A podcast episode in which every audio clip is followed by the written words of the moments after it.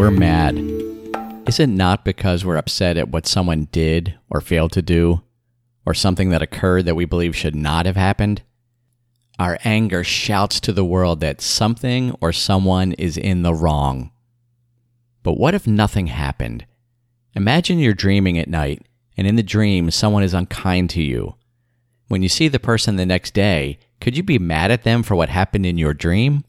Of course not. But that's exactly what we do here in what we consider to be reality. We think people or events are the source of our unhappiness. But just like our sleeping dreams at night, nothing happened except our choice for a thought system of victimization, namely the ego. Consider this line from A Course in Miracles Forgiveness recognizes what you thought your brother did to you has not occurred.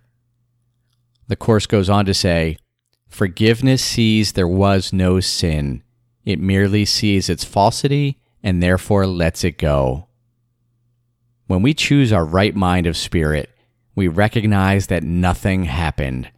All we see is people either extending love or crying out for it. And we will respond with love and compassion, without anger, and with no judgment.